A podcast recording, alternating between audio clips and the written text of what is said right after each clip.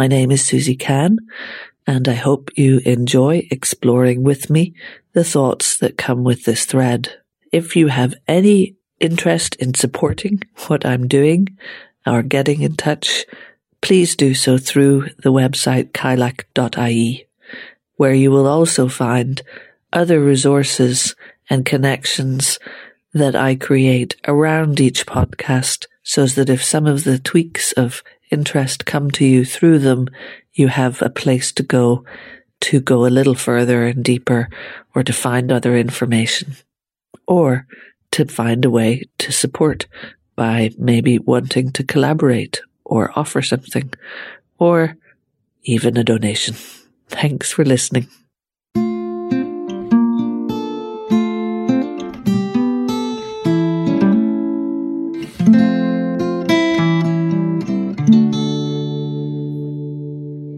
Coming on to the next chapter in the story that I wrote all those years ago.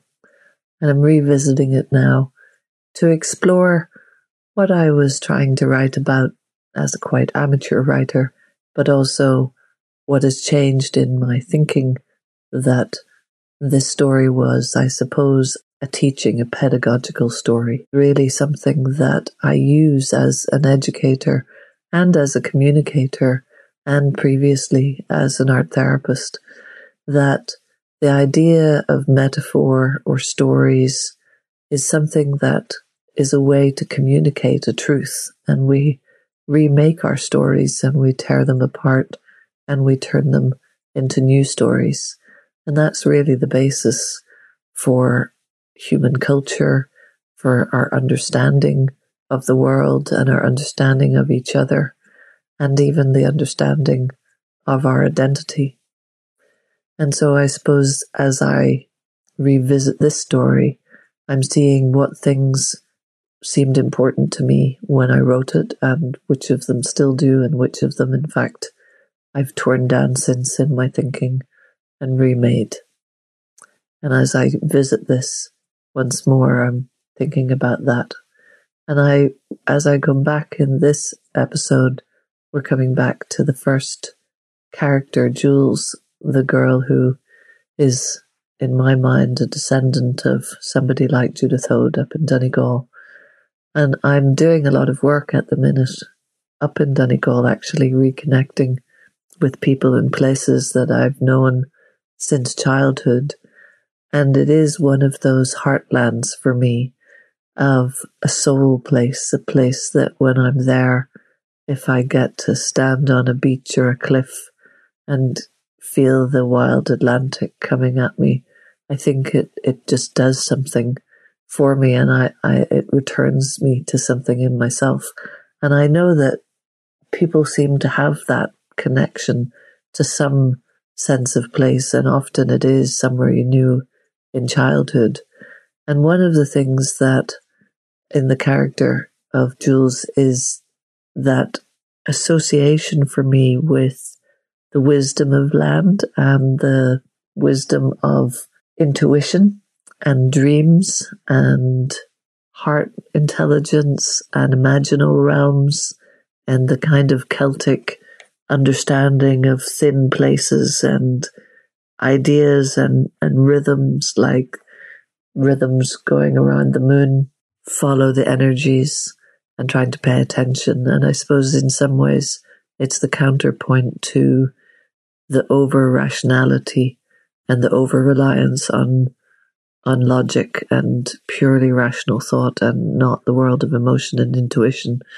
And in my time, that is also a balance between what was for me growing up a patriarchal environment and a patriarchal ruled world. And it's something that I'm writing about in this book is the different aspects of that existing within different genders, but just the primacy of different ways of knowing and the balance, the need for both, not throwing one out or the other. And so in this next chapter that I'm going to read, Jules is getting messages, tuning into intuitions and has faith in that. And so I enjoy kind of her character's absolute support from her lineage and support of what it must be like to grow up with that skill honed and practiced as much as we practice any other skill.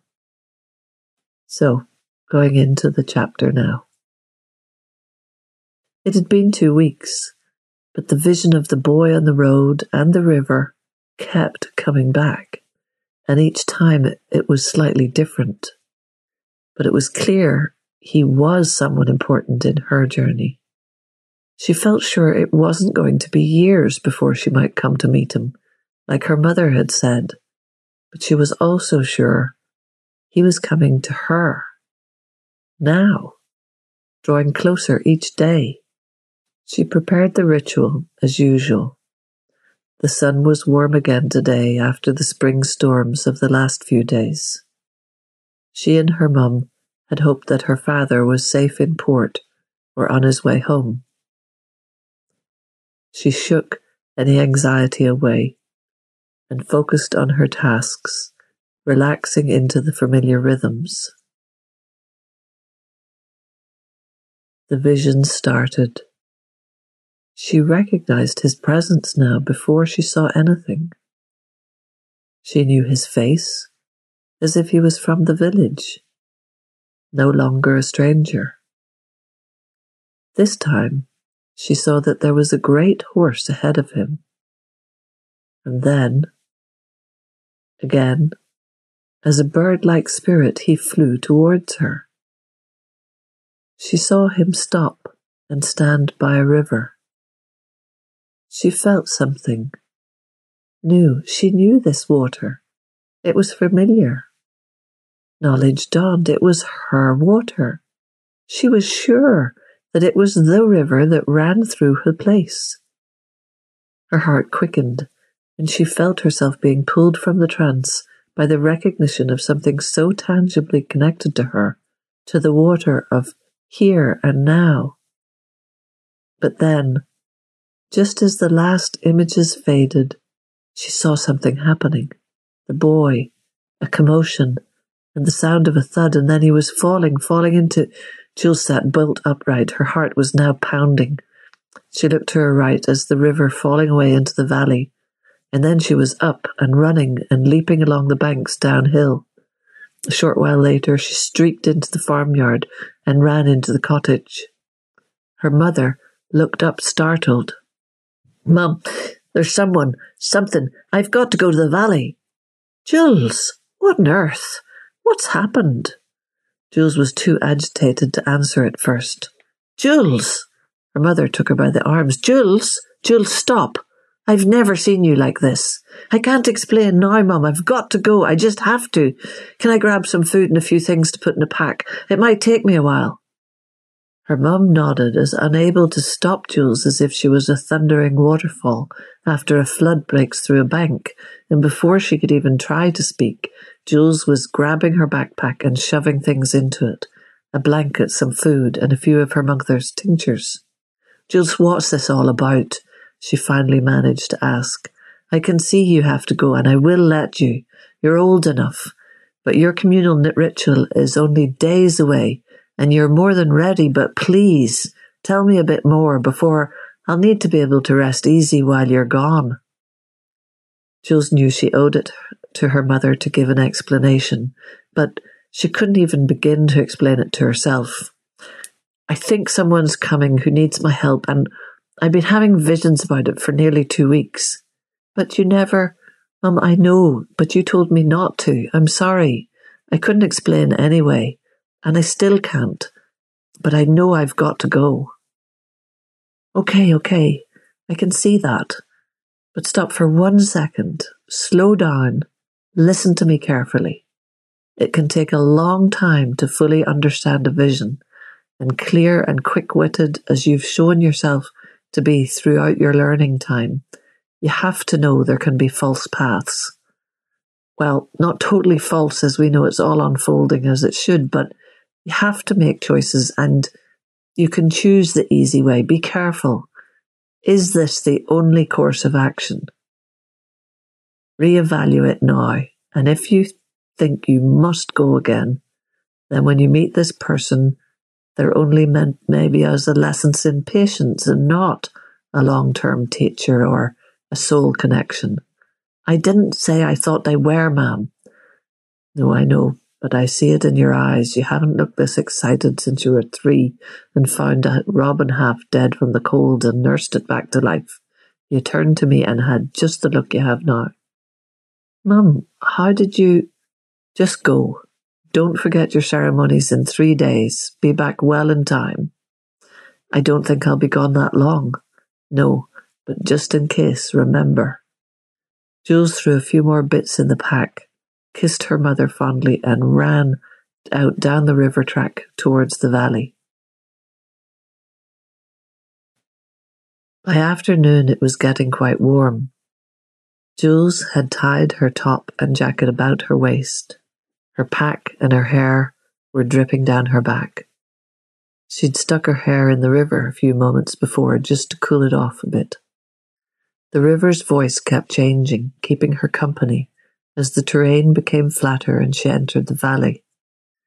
Another tributary joined their route from the right, and she was able to get across a plank to the main village road running along the widening river. She followed its course, leaving it only briefly as she'd hurried through the village, warding off curious greetings with an overly friendly wave and shrug and mustache look about herself. The road ran along the river again, and she picked up her pace here, and the going was easy. She snacked as she walked and picked a few leaves to munch, hawthorn from the hedgerows and ramsons from underneath it, strong flavours that kept her alert and stimulated. But now she watched as the sun began to sink and wondered what time it might be and whether she'd find him before she'd have to make camp. The river gurgled at her side. Around the next bend, she saw it. And in the dusk, she couldn't decide if she'd slipped into her vision in tiredness or whether she was really seeing that horse. It was ahead on the road coming towards her. As it got closer, her breath increased, and she thought she could make out a shadow of a boy behind the horse. But then there was a screech, and she was startled by a huge face and a flash of white flying over her. Then it was gone. A barn oil, she realized when she recovered herself. Spirit messenger. The horse slowed as it reached her, and she could see the caravan it pulled. There was no sign of the boy. Easy fella. She stroked its huge head. It seemed pleased to see her. Hello, she called into the interior of the caravan. But she sensed it was empty. What's happened him? she asked the horse. She leaned her head against its forelock and listened with all her senses. Her stomach felt fear, and her heart well, it seemed like the horse mirrored her concern for a friend. One not too well connected with either of them yet, but familiar. Her mind saw images. Something moved out of sight of the horse, but it was startled. It took off, and she thought she heard a splash. She lifted her head and looked towards the river. Did that come from just now? Or was that what the horse heard when it was startled? She listened, but there was no more noises coming from the river. She stroked the horse and whispered to it and slowly turned it back the way it had come and pulled it to a halt. She looked at the back of the wagon and found a nose bag hanging with a small amount of oats and a bucket too. She hung the nose bag on the horse and took the bucket down to the river for some water. A little while later, she found that persuading the horse to set off again, back the way it had come after its short meal, wasn't difficult. They plodded along together. She had a pretty good view of the river from up in the driver's seat, and the nearly full moon was rising slowly, reflecting on the river's calm surface.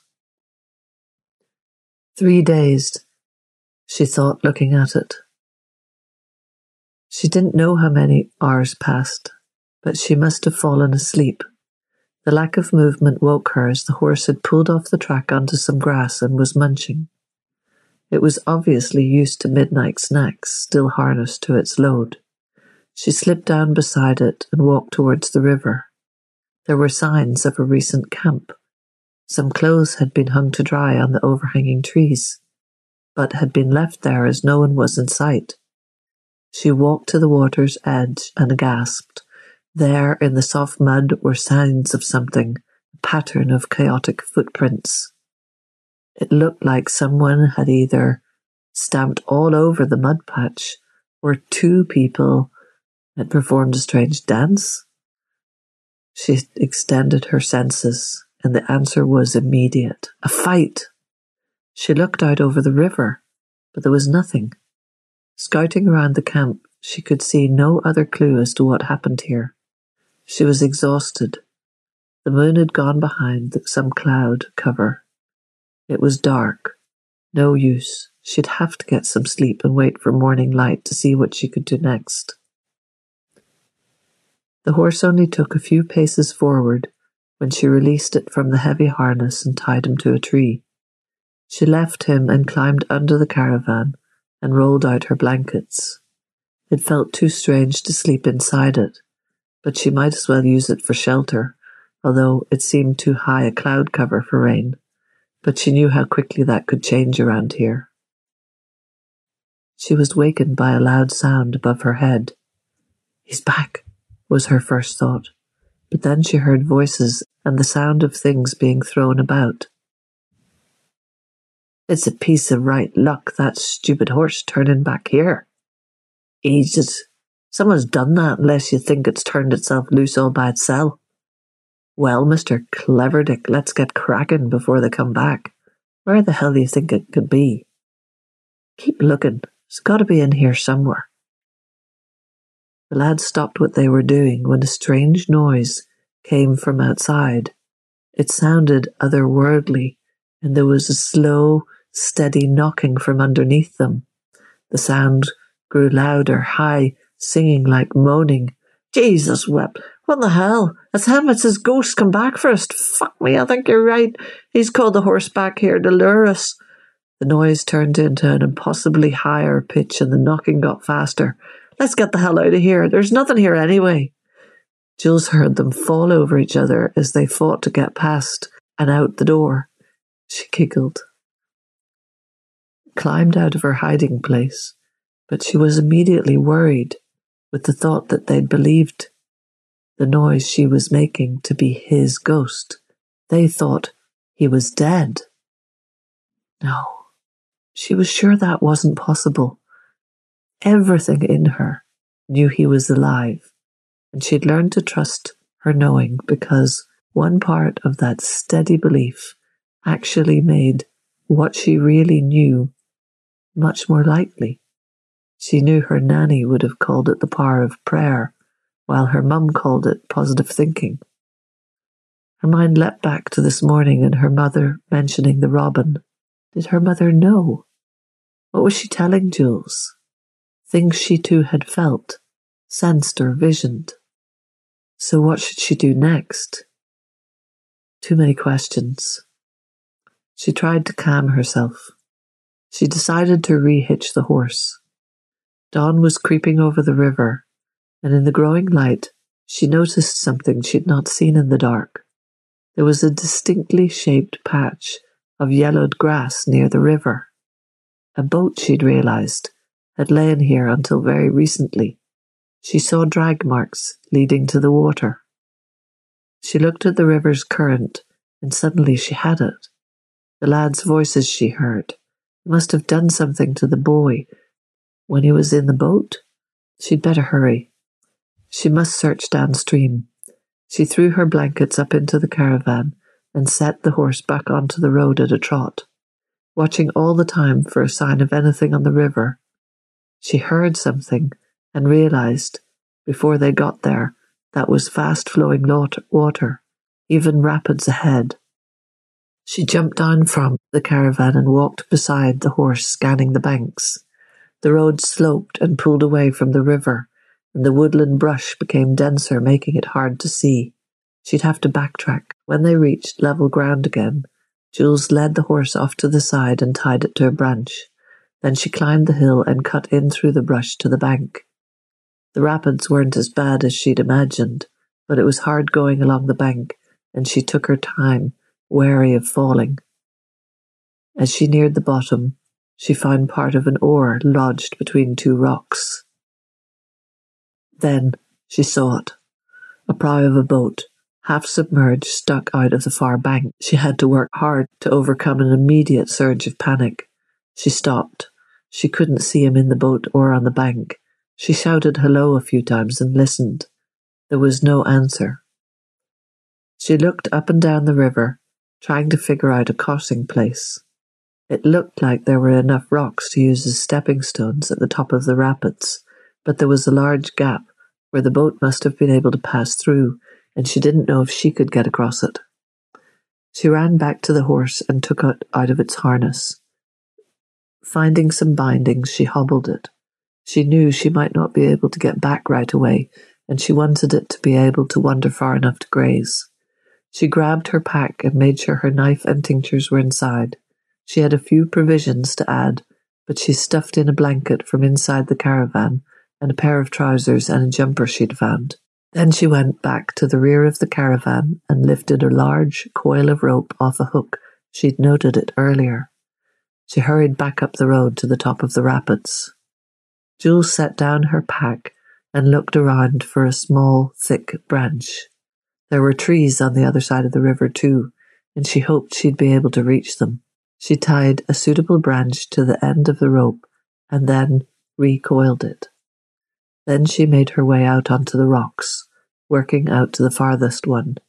She steadied herself on it and looked across for a tree with a good forking branch. She threw the rope and to her amazement got it in first shot. The thick branch lodged perfectly in the fork of the tree on the far bank.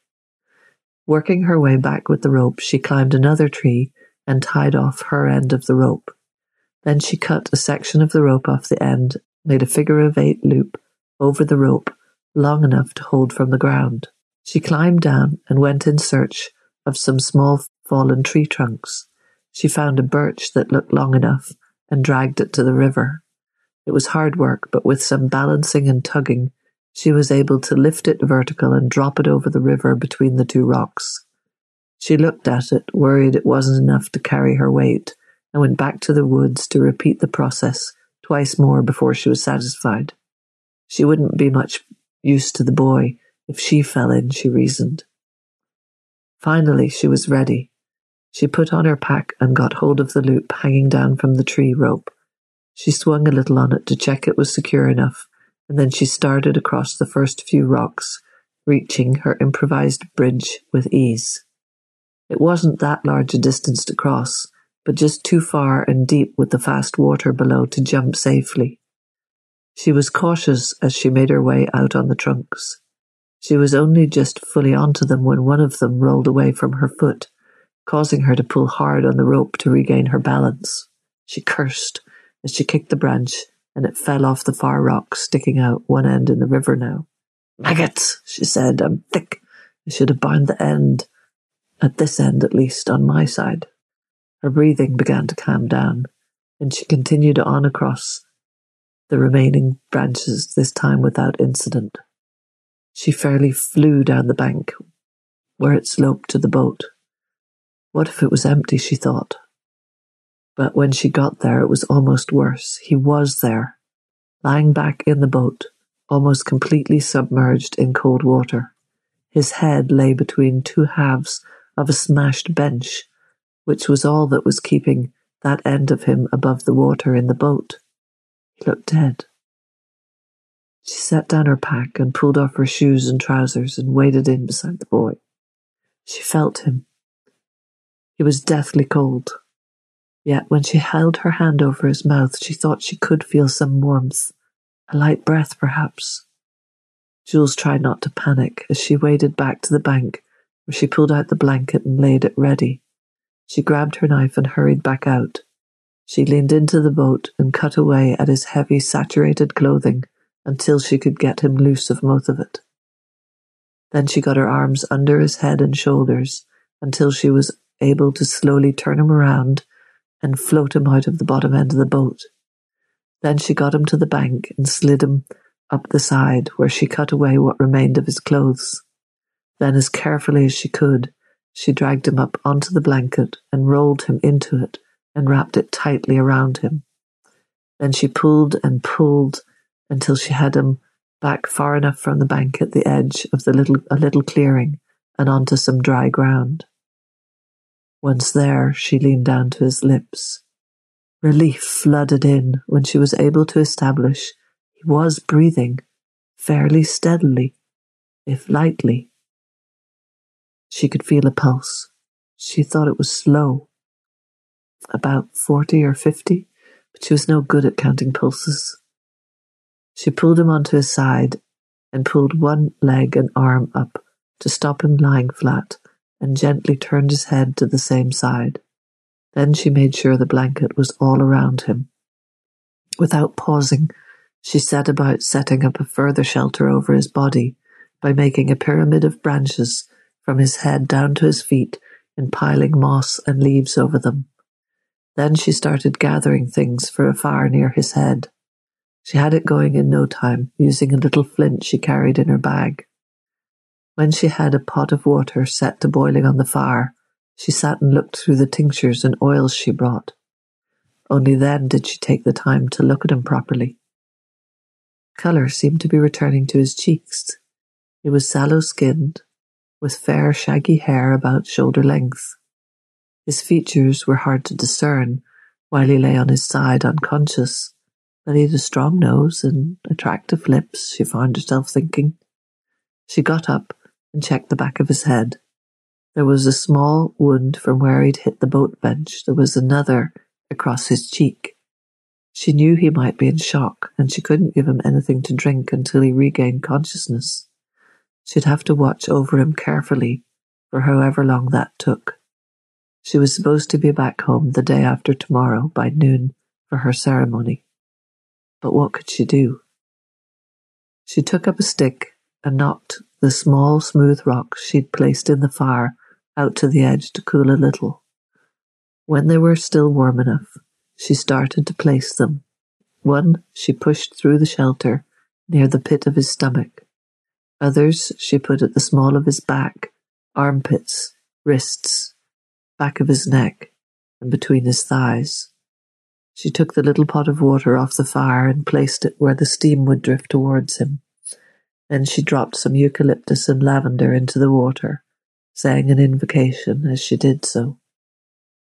Then she went around the clearing, gathering wood for the rest of her vigil. The warm spring weather meant there were plenty of dry branches, but she took the precaution of getting the ones hanging in the trees, which she knew would be drier.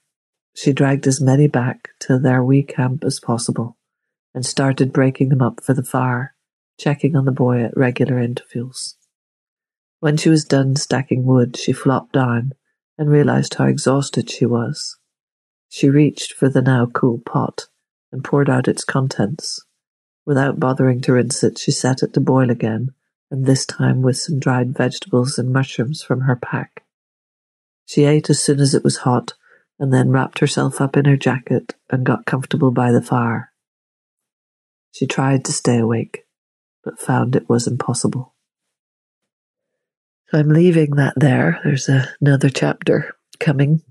What I'm thinking about as I read that again for the first time in many years is how I had wanted Jules to have absorbed a lot of survival type knowledge and basic skills type knowledge through her upbringing and through the people around her, but also folk medicine and just this deeper understanding of her own power in the world to help. And it isn't that I was thinking that all those kinds of skills would be full replacements for modern medicine, for example, in terms of medicine's ability to do operations and amazing um, life saving repair work, but something about the basic skills that mean that you don't have to turn to a professional doctor at every occasion, kind of a, a, a medical self reliance, but also a kind of survival self reliance that I imagine in this post collapse era being passed down very carefully so that even though all sorts of things from our modern world in my imagined world may not work anymore, may not be available anymore, that there's still an abundance of the kinds of knowledge and awareness and resources use that we had long before the industrial era and that are accessible to us now in this world as as modern humans and actually some of the survival information I was reading up I have a little foraging book of several little foraging books that are kind of pocket size that I can bring out. There's a little Richard Mabey one and a few others that I can bring as identification guides when I'm walking and learning and foraging. Although I, the best way to actually learn that, like Jules has in my story, is to have it handed down to you by somebody with a lot of knowledge because it's so much easier than trying to compare a photograph in a book than having someone point out a plant or tell you something about a, a nature sign in the wild. One of the little books that I used to carry in my pocket is an SAS Army Survivor's Guide for the British Isles. And in it, I came across a description of what to do in the case of hypothermia or cold shock and the kinds of conditions that somebody might be in. And so that's where I, I added in not just the knowledge of getting somebody warm and having a fire, but actually the positioning of the fire near the head and the stones came from there. The idea of putting stones on key points of the body help with a slow and careful warming so that you minimize the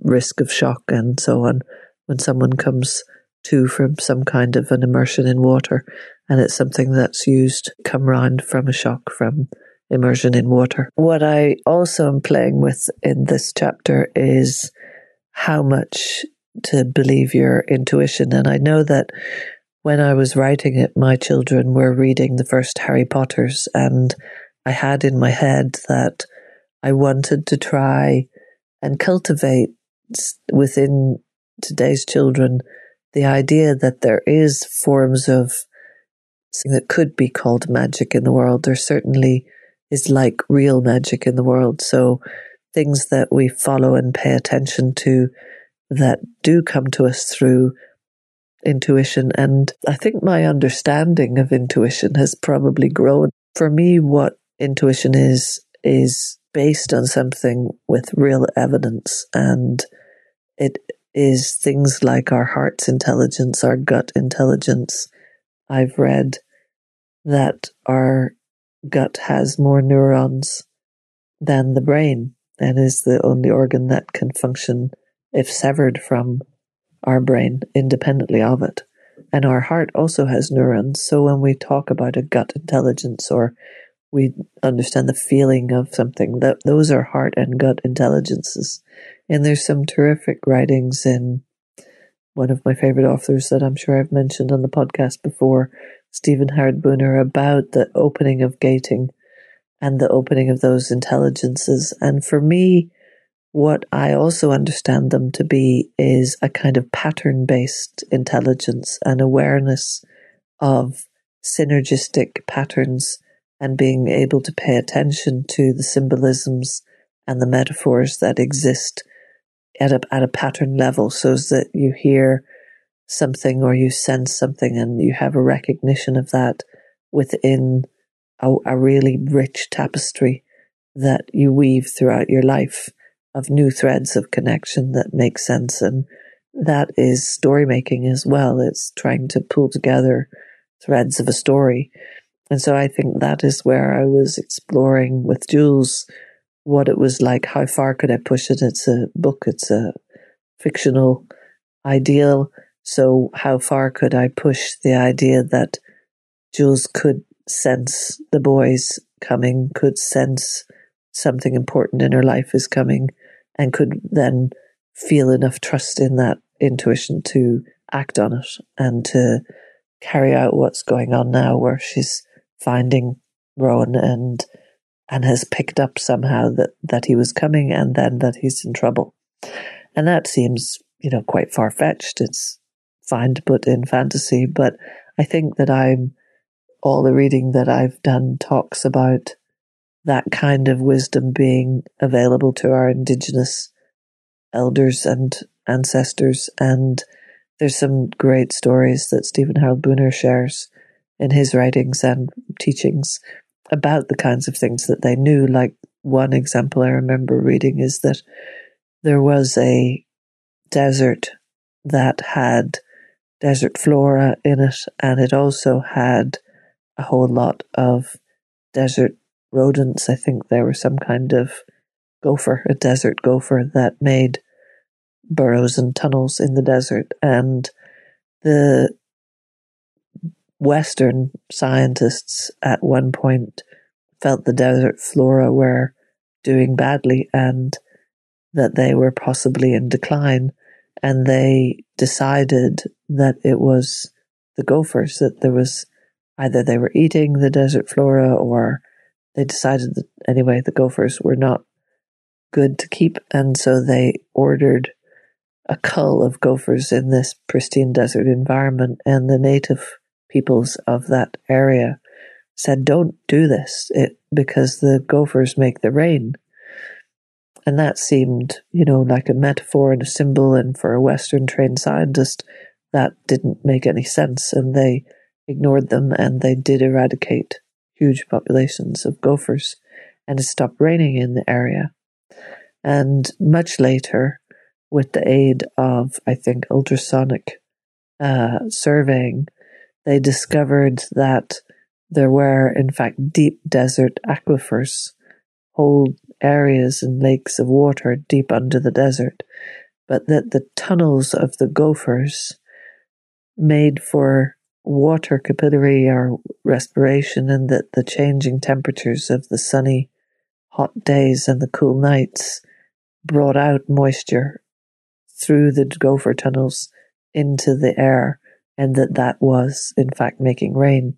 So I suppose from these kinds of stories that our elders knew, I imagine this in my story that there's a rekindling of this kind of knowledge where it's a pattern, it's a observed thing passed down amongst generations in metaphor so that you can pay attention and you can trust it and you can maybe use it to guide your actions in the world. And so I guess that's what I was exploring in the character of Jules and what she's able to do both in a practical and real world skill way, understanding how to get across a river and light a fire and warm someone who's been immersed in cold water, but equally that she's paying attention to her own sensory organs and her own ability to open up to wide sensory information that could be the sound of something on the breeze, the moisture change in the air, but these really micro messages, and that through dream language, through metaphor, through visual means that she's able to pay attention to that. I'm reading another book that is in this territory of fact and fantasy. Um, it was a book written in the 1960s called Never Cry Wolf. And I looked up a little bit about the author. And it was interesting that at the time, while this book that was about uh, a biologist going and living in the Arctic tundra to study wolves that at the time were under huge amounts of uh, risk of culls and eradication.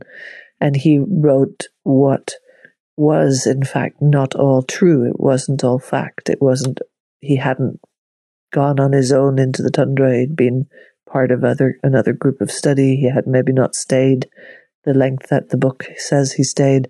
And yet what he wrote about, because he includes within it time spent with Inuit and how the Inuit knew all sorts of things about the wolf that he, the Western zoologist, come to study them knew nothing in comparison to this long, long knowledge of the wolf that the Inuit had so much so that he told stories of Inuit telling him what the wolf song meant, knowing what was passing through their territory and knowing when other Inuit were coming to visit because it wasn't in the wolf song wolves in the territory, it was people in the territory and all these kind of patterns and language and understanding.